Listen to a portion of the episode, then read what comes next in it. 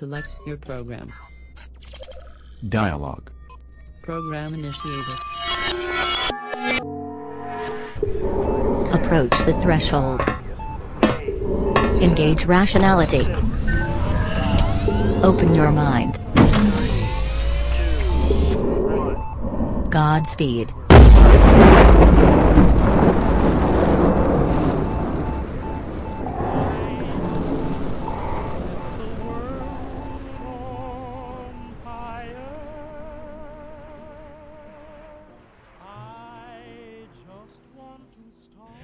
So, why don't we just start with you? I mean, this is just a casual conversation. I'm, I'm curious where you're coming from. Uh, I'm not here to like preach my ideas. Uh, I just want to sort out uh, the differences clearly that we have. We're both self-proclaimed anarchists, but coming at it from different perspectives. Do you consider yourself a, an anarcho-communist? Yeah, but I think I've turned more into a syndicalist, but I consider that a communist as well. Hmm, okay, yeah, definitely pretty related. So why don't you explain where you're coming from, your worldview, why you you diverge from capitalism, um, and I guess I'll just I'll start out with one question, but then I I want to hear it uh, just from you. Uh, and this is an important distinction that I've had trouble with with anarchists communists is when you claim to be an anarchist is how would you handle capitalism in your society or in like a nearby society so to speak? Would you use force to stop it? To, for example to uh, what's the word they use? Seize a means of production like privately owned factory or something like that? Or would you allow those people to live in that certain way, you know, wage labor, capitalism, all that good stuff, uh, and just sort of live and let live. Because that's to me, that's like the huge difference. Is I don't mind people's personal preference, but there is a very important distinction when we talk about using force, right? Yeah. Um,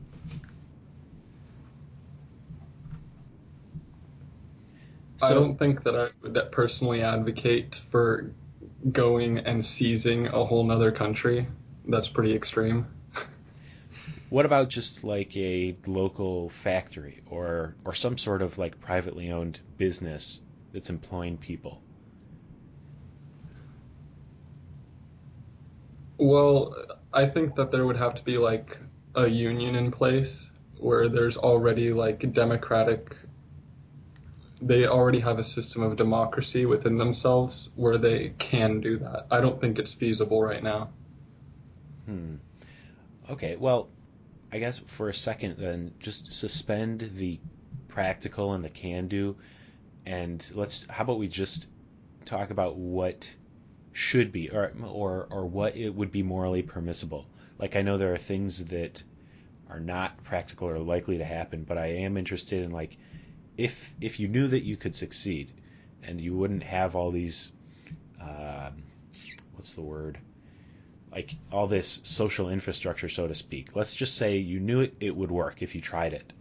Would it be morally acceptable? Would you support people uh, in one capacity or another taking over a, a privately held institution or company uh, basically you could say violating those private property rights or you know if you don't recognize those private property rights i suppose it's not a violation is it?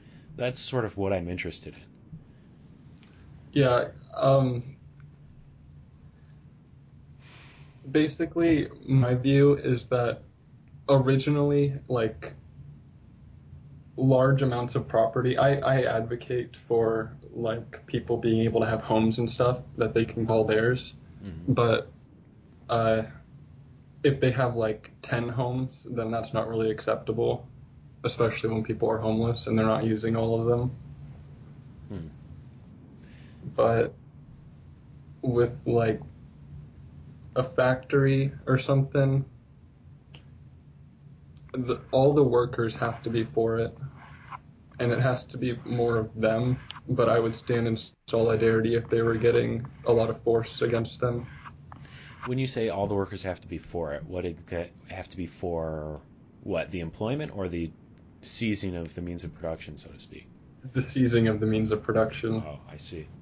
Okay. It would just have to be resistance from the authority positions. Hmm, I see. So, would it be accurate then, more or less, to say you are in favor of uh, t- t- taking over capitalist institutions, even, even you know, consider? I guess here's here's a question: what what is the distinction for you when you say you're an anarcho-communist versus say a regular communist? Or is there even a distinction? You know I, have heard a lot of communists say oh communist is uh, stateless by definition so it's uh, redundant to say anarcho-communist. Other people i've heard them say they're statist communists uh, people call them tankies you know people who like leninists Yeah. maoists That, so help like can you coexist with capitalists in society help me sort of understand that Well, honestly, I think that the anarchist capitalists would have more of an issue because the workers would be systematically incentivized to go to the anarchist communist side because they would be treated treated much more better. Mhm. But unless they had like really deep indoctrination to where they thought it was better to be in the anarchist communist or anarchist capitalist society. But I I tried to send the video of uh, Bad Mouse Productions video of he used to be an anarchist capitalist, but he changed into an anarchist communist. He thinks that at a certain point, uh, they would the anarchist capitalists would lose too many workers, and they would have to build up like walls or something to make it so people couldn't leave. Okay, because like I've certainly I'm all in favor of competing, if you will, uh, social models, and of course, you know, I'm not in favor of holding any anybody by force, but you know, it's another story if people like take over your your building or something. But uh, in any case, I mean, we should talk about that because, like you said a couple minutes ago, you you would be in favor of people, uh, like you basically you can't sort of uh, what's the word? Uh, you can't suffer a capitalist institution to exist because you believe like it's actually uh, unacceptable. In other words, is that an accurate? I don't want to like put words in your mouth. No, I think that it's fine if they exist, but I I think it's pretty detrimental to human beings psychologic like psychologically. Like uh in there was a book called Suicide. I forget who it's by. I learned about it in sociology. Uh, when people moved from like out on the farmland to cities and went to like basically they just lost their sense of community Hmm. and it increased the rates of suicide exponentially Okay. So, and forgive me I, if I'm being like obtuse, because over the last couple minutes it sounded like you said like you're fine with people doing it voluntarily, but you're also fine with them uh, taking over a means of production, and or just you know a company, let's say, like privately owned building or factory. So, like I'm totally cool with with anybody who has any kind of worldview as long as it's voluntary and anarchist in that sense. Like that's what I view as anarchy is not ruling over your fellow human. Uh, and when I say ruling, that that doesn't preclude you know voluntary arrangements, or you could even call it a voluntary hierarchy if you want, as long as it's voluntary. So I'm getting I'm a little confused. Um, like when when you say seizing a means of production, that is very different from just walking away, right? That's like actively taking something over. So I'm I'm not quite sure I understand your position on it. well i would like to make an argument about uh, it not being so voluntary Okay. in my opinion uh, there's so much like systemic violence that's causing people in, in the anarchist capitalist society to have to be workers like they have to choose somewhere to get that income to be able to survive so that's systemic coercion causing them to fit into that format. I see, and that's that's um, a common argument that I hear, and that that does help me understand. So let's, if you don't mind, let's try like a thought experiment. Uh, and we'll try to sort of isolate variables to keep things very simple so that we can identify the um, the root cause of our disagreements. Because you know it's never good when smart people have to fight each other physically. Like I, I try to avoid that. And the only way we can do that is uh, to to figure out our differences in the intellectual realm. Uh, so let's let's take a, a thought experiment or ex- an example let's say and I think this is fairly accurate uh, for human the human historical experience let's say you have some very rural area like forests, you know, untamed, untouched land. Uh, and let's say there's a rel- basically a relative abundance of land. There's a lot of land, not quite so many people, and on that land, um, let's say a company springs up, whether it's we could say a guy builds a cabin and he starts renting it out, or maybe he starts farming a plot of land and he wants to employ people these are two very sort of common examples where uh, the ANCAP, such as myself, would argue that, like, yes, while nature does, um, I don't want to use the word force, but basically you have to work to survive, right? You need to provide food and shelter for yourself. But how can it be said that the capitalist is the one instituting this force against you, this, this sort of systemic coercion, as you say, if, like, they're not forcing you to to use their property to be on their property. They're not putting a gun to the head. They're just offering you a superior alternative to starving in the woods. You know what I mean? There's two things that I've found so far that I can comment on. Uh, the systemic force isn't caused by just one person in the forest existing and trying to survive. It's when you have a whole system around you need this money to be able to get those products to be able to survive and when you don't have the means of production yourself, you have to sell your labor. So, in... and also, uh, what gives the person the right to take that plot of land away from the people and the animals that would be able to regularly use it freely? Right, right, right.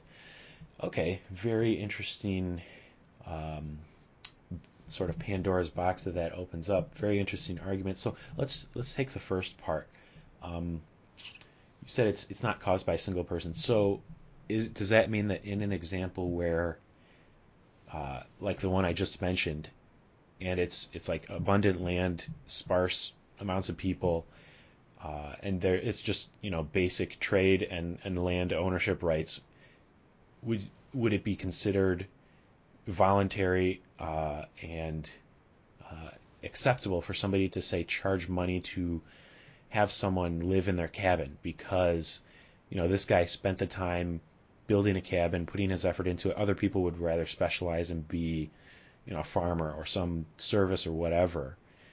Uh, so again, using using the conditions that there's an abundance of land uh, by this person having built a cabin or homesteaded some farmland or whatever, they're not, you know, taking away from other people in any kind of significant sense. Does that make sense? Like, w- w- are those? You wouldn't say like. Yeah, but uh, it's like the argue of chopping down one tree in the forest. It's it's kind of okay if one person does it, but when everyone starts chopping down a tree, then there's no more trees.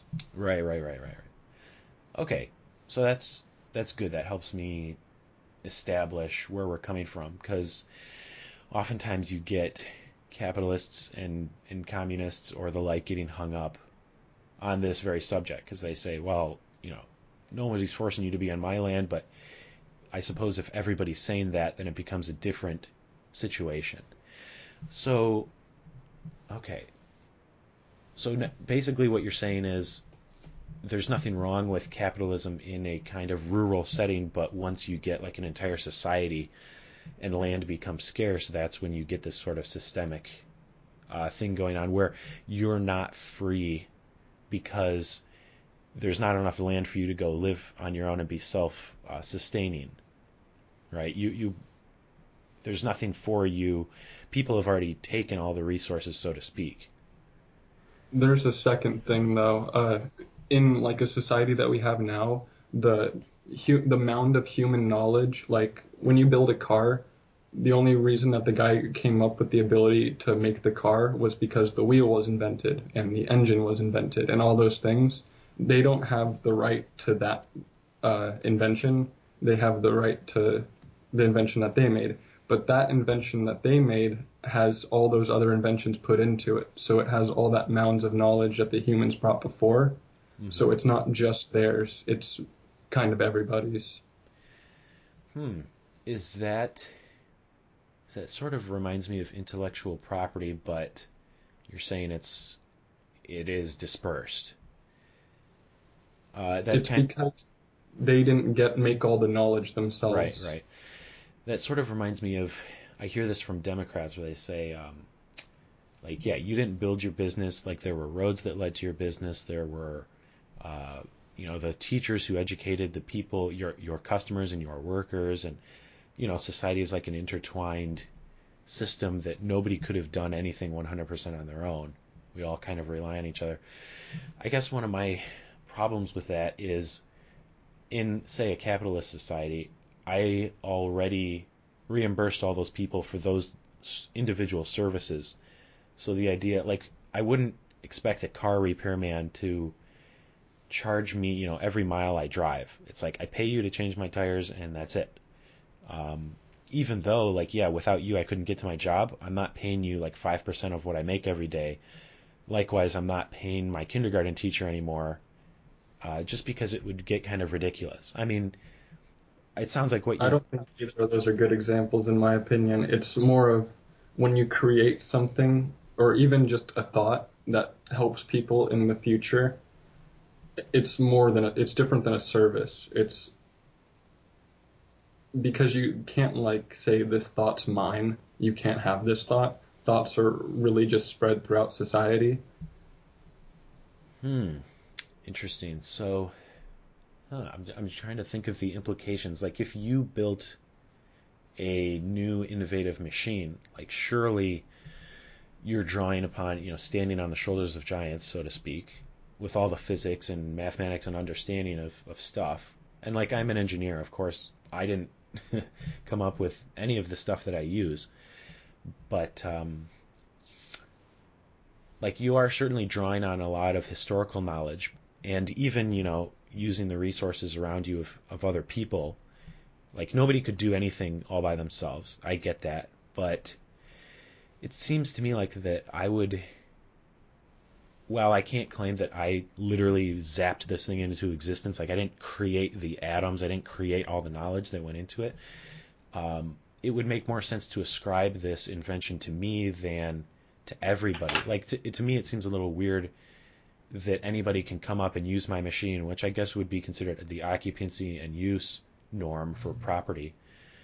Uh, to me, it would seem weird that other people can just come up and use something that someone created. Um, like the per- the creator, I think would have a higher claim, even though they they didn't create it on their own. Like for other people to say, "Oh, you know, I'm part of society. I have thoughts. You you took those thoughts from me. You know, you you benefited from my existence." That seems to be hard to keep track of and kind of like a form of exploitation if you're going to use other people's stuff just because, you know, they didn't make it 100%. Does that make sense? Kinda. I would like to make a distinction of personal and private property, though. Personal property, like my computer, that's not going to be communalized, even up to a house, maybe, if as long as everyone has what they need. But it's different with like the means of production because when only certain people have those things and then you have to have massive amounts of money to be able to get some on your own which you can only do if you're at the bottom of the system by selling your labor which you have to do anyways to survive. Oh boy. There's so many avenues to go down. Like the because uh, like you didn't create your computer, obviously, but uh, like I, I, as I'm sure you know, capitalist, we we don't view there to be a meaningful distinction between personal and private property because uh, you know the way property is established um, it, it doesn't really matter how you use it. So how about it, to be you know good debaters and good philosophers how about we establish like the legitimacy of how is property established in the first place like do you believe in the concept of property rights Well, it matters on when it's uh, limiting others' freedom or just expanding your own. Okay, so by you having like a personal computer, you're not limiting. I would assume you're you would say you're not limiting other people's rights. But when you start to use that computer to run simulations and get paid for it, does that mean you are like be, it becomes a means of production? Mm, I I think if the mean that's not really like creating something tangible, that's creating an idea, which is based off of all of the other people's ideas, but so is creating something tangible. Uh, we can do. Let, how about we talk about like a machine?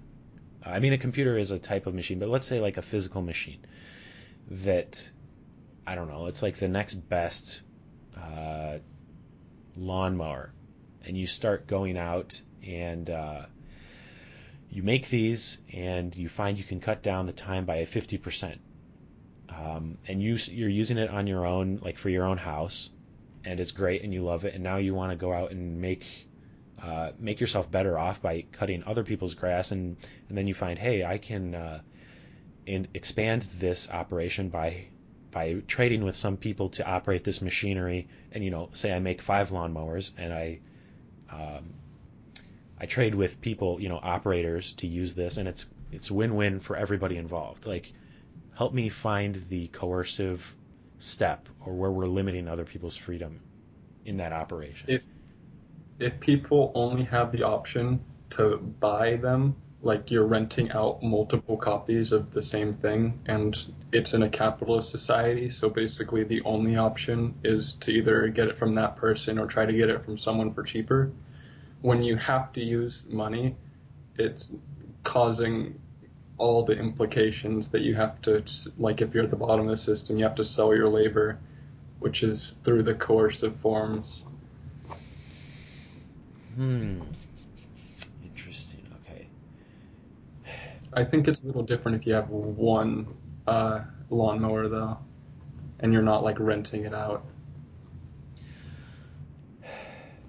But is so in the act of like no, as you know, nothing happens in a vacuum. In the act of renting this out, um, I didn't suddenly, you know, impose on anybody. I created something that didn't exist before, uh, and it improves, you know, our ability to cut grass really fast. So, I'm, it would it would seem to be that your criticism is not an indictment of me in particular, but of the whole of of scarcity uh, and private ownership of land and resources, right? Like because you say people are forced to uh, trade, and and that's why uh, it's it's a form of exploitation for me to want to pay somebody to use this lawnmower, even though I, I'm not like imposing on anybody. You know what I mean? hmm The only thing is the systemic, uh, like this is your only option. I see, I see. So it's not like the the, the guy who made the lawnmower uh, designed it and who's starting and is who's now making them. Um, he's not actually, or is he engaged in? Uh, you know, is he doing something wrong? Can we point to him and say, "Hey, what you're doing is wrong," or is it this diffused, dispersed uh, responsibility that says, "Hey, n- nobody here did anything wrong. We all just cut down one tree in the forest, and now we're all uh, systemically coerced, so to speak." It's a little different in a less advanced society and a highly advanced society because when you're saying to someone in a highly advanced society, like you can just go live in the forest and try to create your own, they they lose out on the ability of all the past knowledge that is a part of this society, Uh-huh. Especially with the means of production and medicine. I'm actually glad you brought that up because as as you know, uh, so it's it's not like 100% one way or the other. Like we don't live in a landlocked like we're all packed like sardines, you know, and ev- everything's privatized. In fact, it's quite different. I mean, there's vast, vast amounts of unused land uh, currently. So we're sort of in a mixed state where some areas there's a lot of private property, other areas it's there's a lot of unused property. Now, of course, you know, there's government monopolies and all that.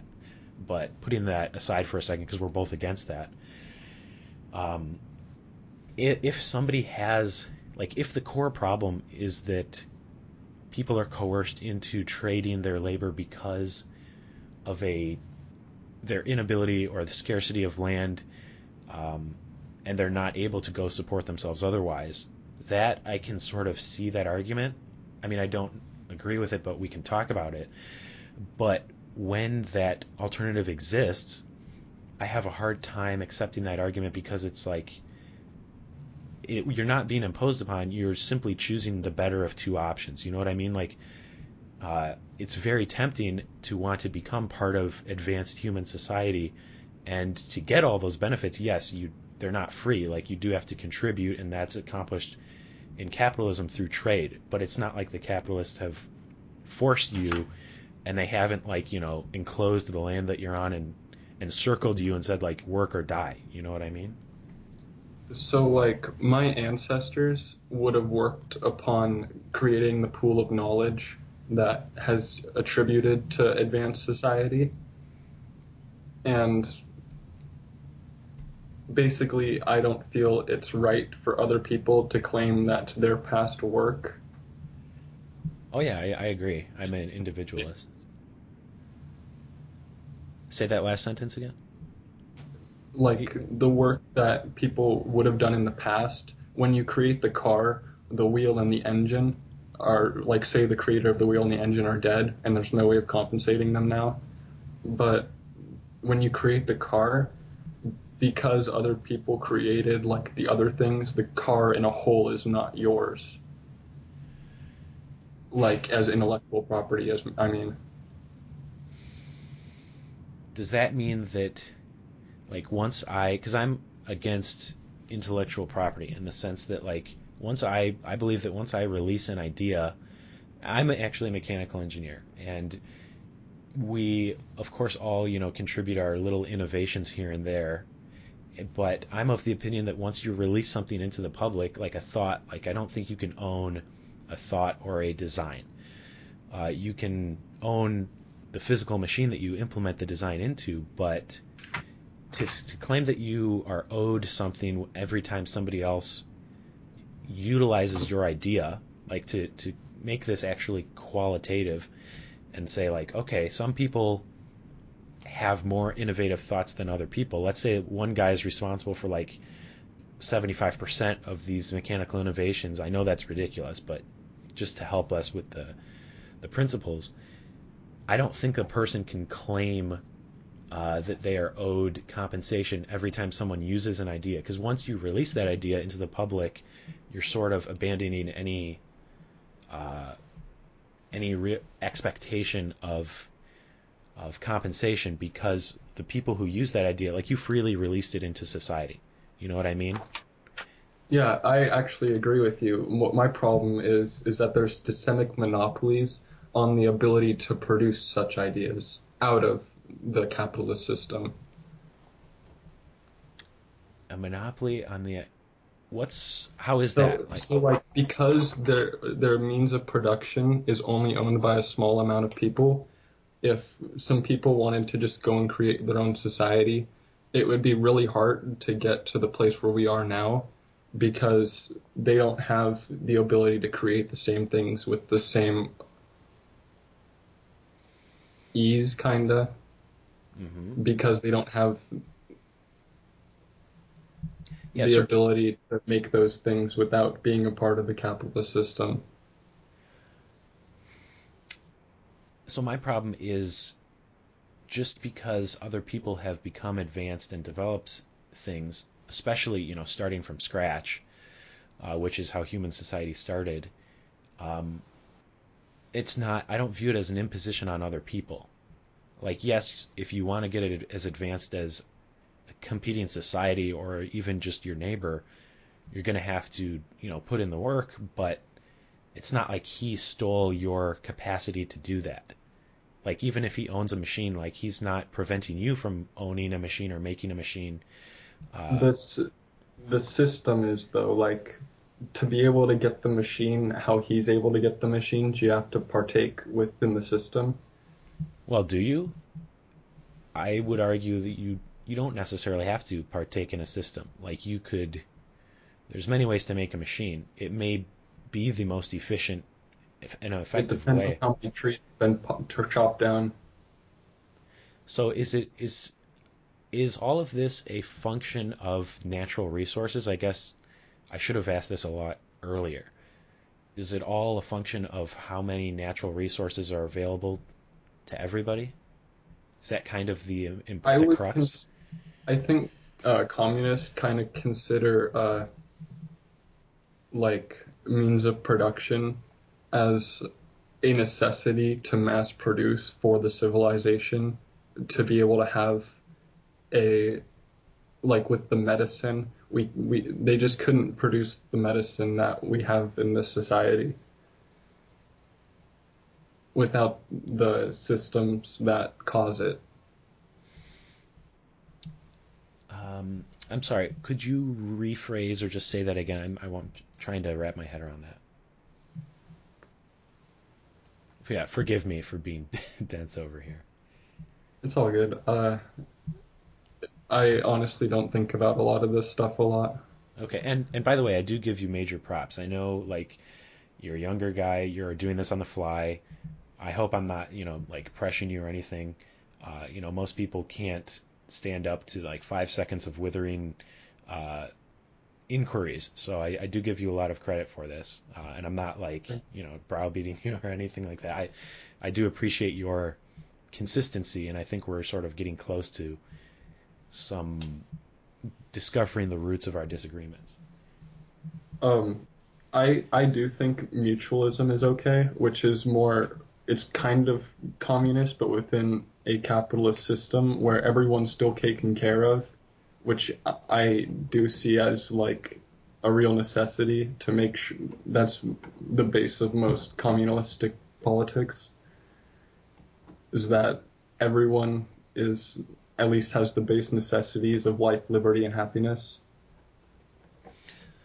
So does that mean So like mutualism, like if someone wanted to be compensated more for what they produced at like say the person who made the car was like I deserve more than other people because I did this, then they could be paid a little bit more, but everyone still has to be taken care of. So what if there's somebody who's not contributing in this mutualist society? Uh, are they owed compensation, or um, I think that they deserve the minimal possible to have the pursuit of life, liberty, and happiness. But I doubt that unless there is systemic coercion, that people would not want to work because, as Mark said, people enjoy doing work on their own merit. mhm.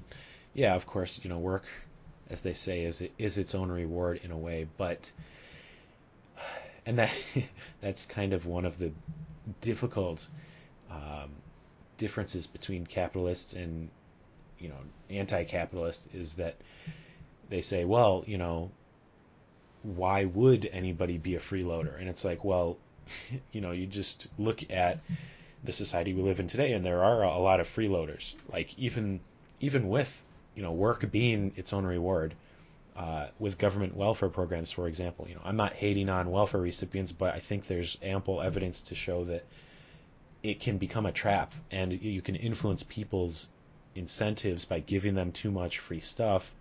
There are certainly a lot of people who Especially in a capitalist society where they their options are sell your sell your labor to someone in an authoritative position that you're not very interested in doing in the first place, or just get free stuff. as opposed to a mutualist society where where it's non-hierarchical and people can choose what they want to work on. Non-hierarchical meaning does that mean there's no property? Or no like No, that- There's no people in positions of authority. All the decisions are made by the collective in a uh, I I would prefer in not like 51% versus 49%, but try to make as many people as within agreement as possible, okay so i'm which is much harder to do on a large scale. It's more of a small scale thing. yeah I, I would certainly imagine you know voting is even in tiny groups it can be difficult um so you probably have noticed throughout this conversation that I'm always kind of trying to whittle down to a principle, and I know that this has been a criti- criticism of capitalists is that they're like too rigid or too uh, focused on principles and, and not on like the the end result. Um, I think this is deep philosophy. yeah, I agree. It's good stuff.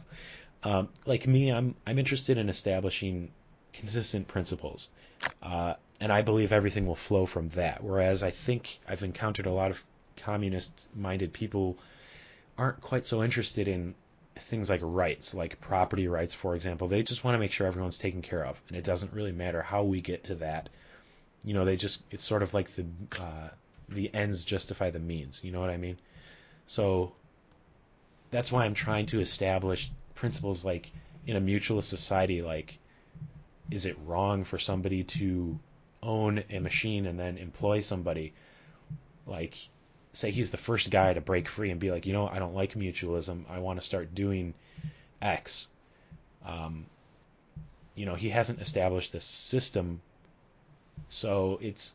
I have a hard time seeing prohibiting, you know, punishing somebody who hasn't done anything wrong uh, because you say, hey, if everybody is, starts doing this, it's going to be a systemic problem. So even though you're not doing anything wrong, we need to use force against you. I, I, I don't think that there would be force used against someone like that. In all honesty, I don't think that anyone would go along with it and try to act underneath somebody when there's an option not to. Okay, because like that, I'm I'm totally cool with like different preferences in society. Like, hey, we want to do our communalistic thing, and you guys, you know, basically may the best man win, uh, and let the workers go where they want. You know what I mean? Like if people just It's have different, different though because we're starting in a capitalist society right now, which has the systemic systemic coercion. But in a communist society, all that there is is systemic incentives, which there is also in uh, capitalism. There's no systemic coercion that's forcing people like you're not going to be able to eat if you don't do what we say. Okay, so does that mean? I have a couple questions. Does that mean?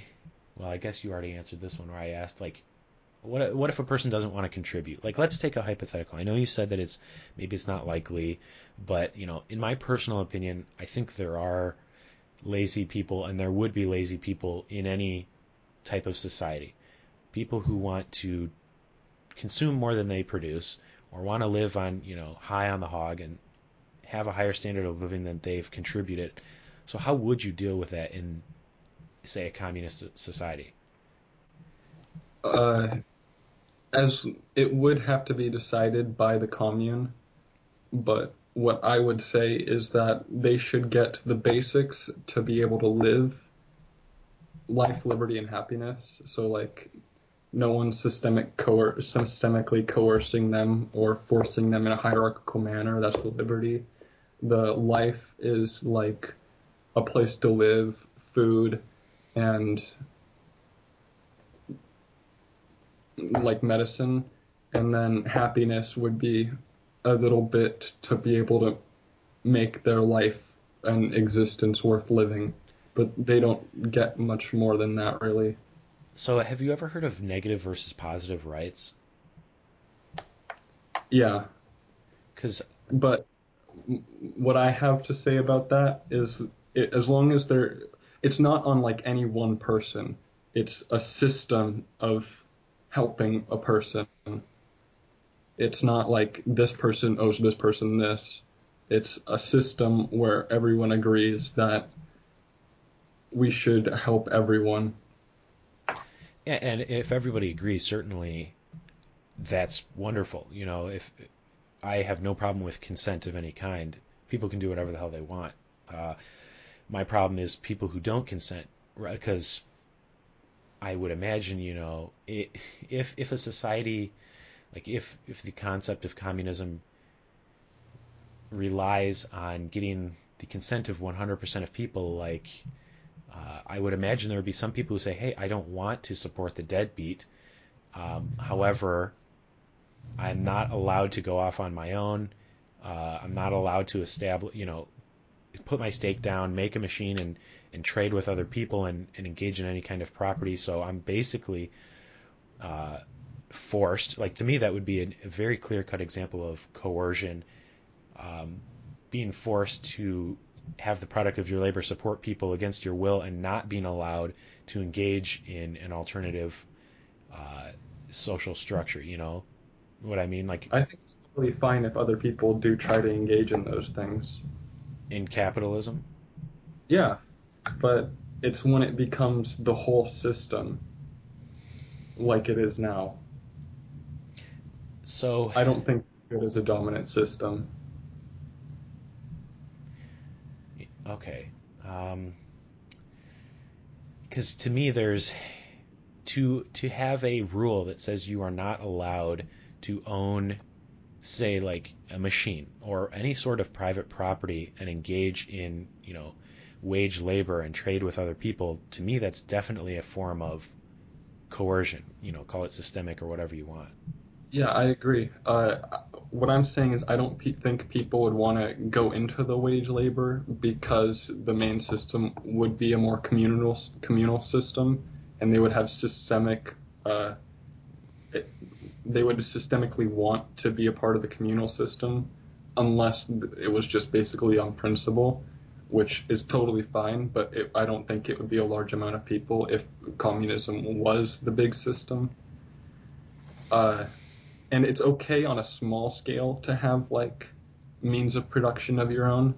It's when it's happened so much that the communism just can't even exist because it's all just workers and they don't have those means to be able to get them themselves. So, if we are interested in eliminating coercion or let's say systemic coercion, um, if the criticism of capitalism is that hey, it gobbles up resources and prevents us from any meaningful alternative other than engaging in capitalism, uh, if the alternative to that is uh, well, let me rephrase. Basically, I'm not seeing any less coercion. In fact, I think I'm seeing more coercion if if there is a prohibition on basically entering into capitalism. I know you said it's okay on a small scale, but you know, what if people uh, what, what if a lot of people want to do it? You know what I mean? Like they're uh, I, I apologize, I'm not being very articulate. Uh, there was one thing you I said. believe in general consensus democracy. Uh, say so- what consensus?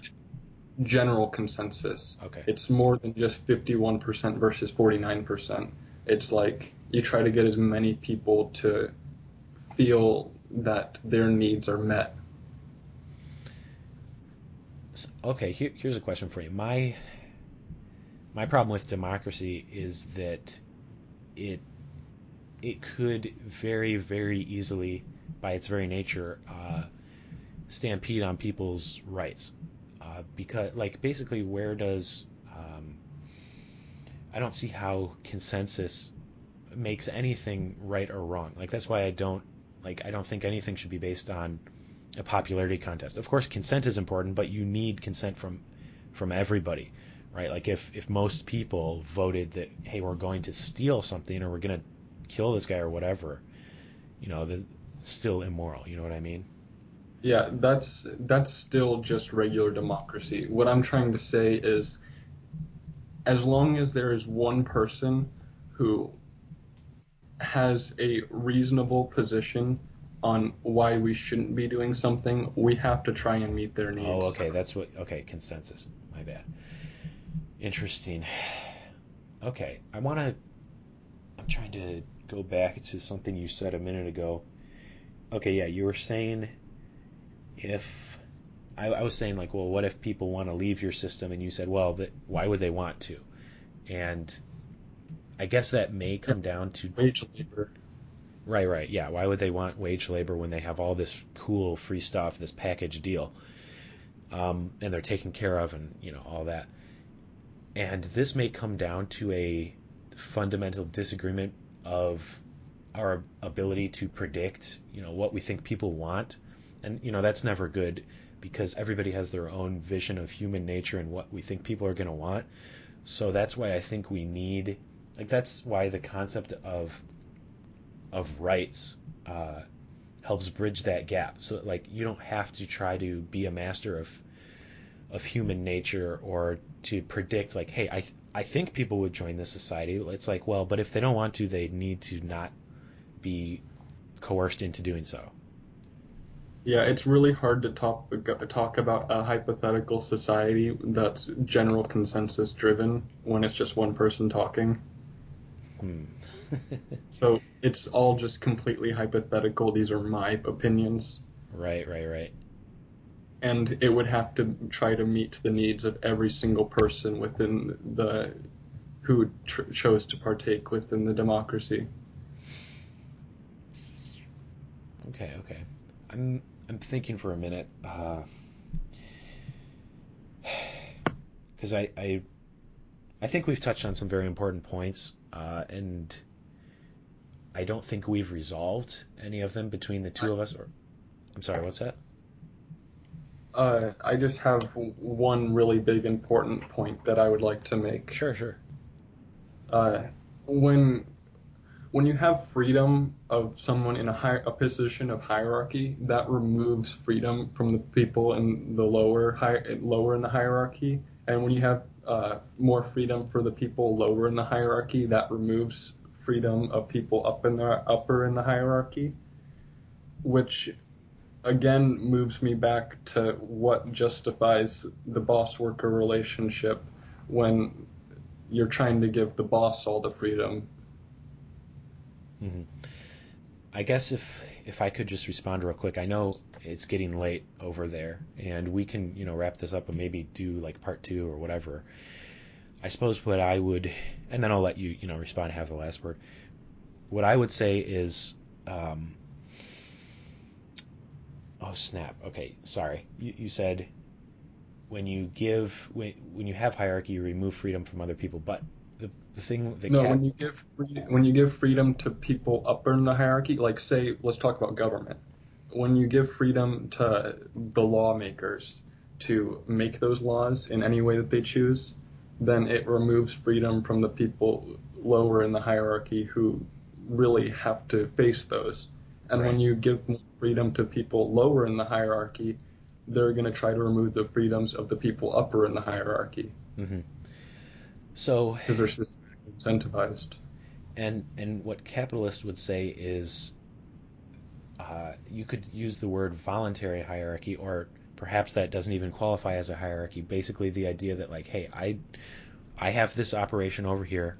I'm not forcing anybody into it. And i in fact i haven't even excuse me i haven't you know swept up all the land in the area to sort of systematically coerce them into joining me. No it, it's something that i did on my own that people were incentivized to join me because I had a better alternative. So the capitalist who has produced value and in doing so has not, you know, in any significant way reduced the freedoms of other people by by swallowing up a whole bunch of scarce resources in doing so. To me that cannot be considered, you know, this coercive hierarchy or it, if anything it's a voluntary hierarchy which of course there's nothing wrong with a voluntary association.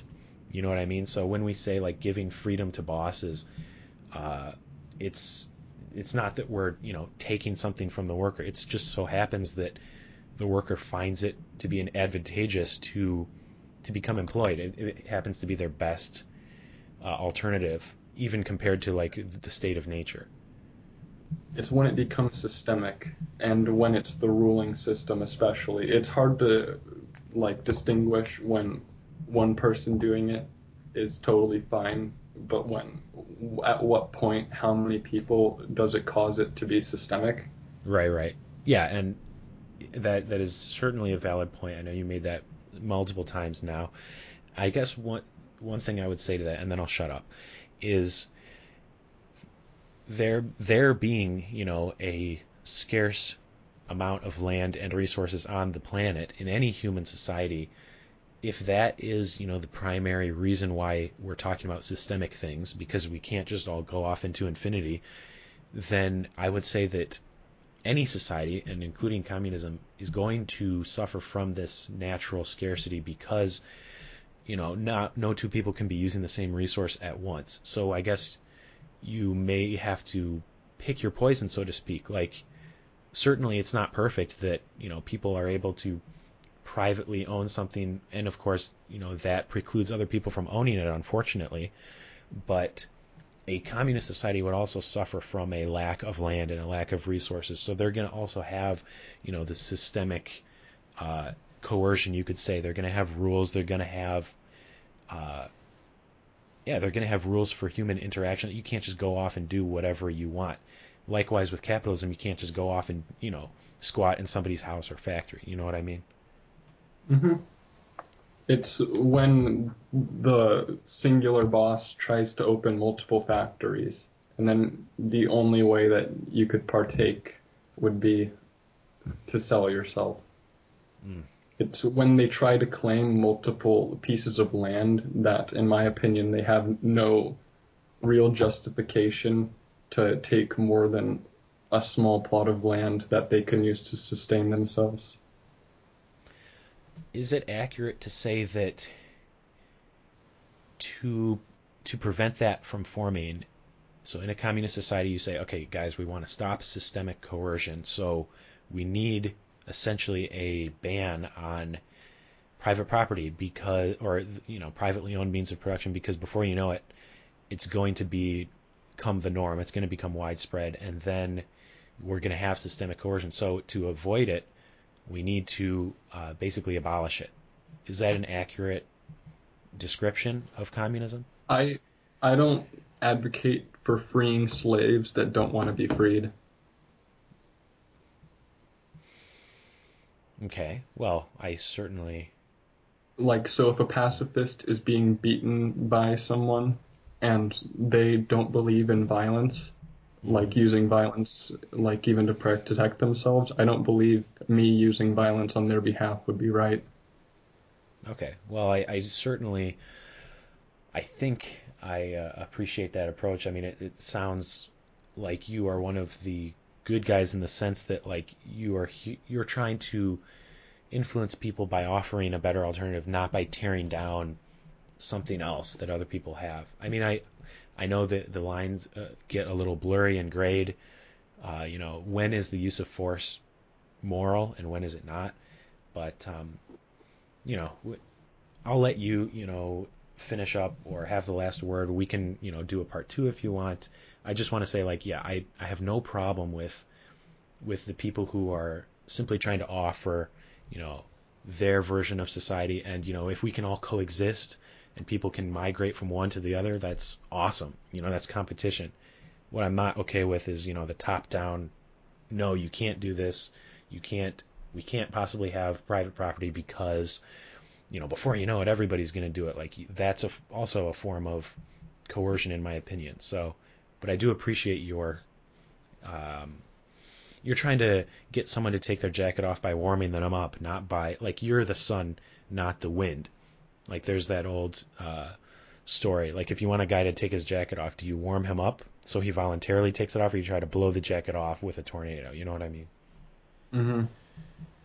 Or if someone doesn't have a jacket in the first place, uh, and you're like, hey, if you want a jacket, you got to give me this money. hey, there you go, an alternative uh, perspective. So, all right, Mike. Hey, I really appreciate you engaging in this. This was a awesome conversation so far. Um, would you are are you okay or would you rather us keep this between you and I? Like like I said earlier, I think it's really cool content. I think people could learn from it, but if you want to keep it under wraps, um, Oh yeah, it's fine. all right, awesome, dude. Well, I really appreciate that. Um, if you're interested, you know, maybe we can follow up later. Uh, hopefully, you found this to be productive. I, I know I certainly did. And uh, like I said, I really thank you for your time. Yeah, thank you. Have a good day. All right, dude, get some sleep. See you later.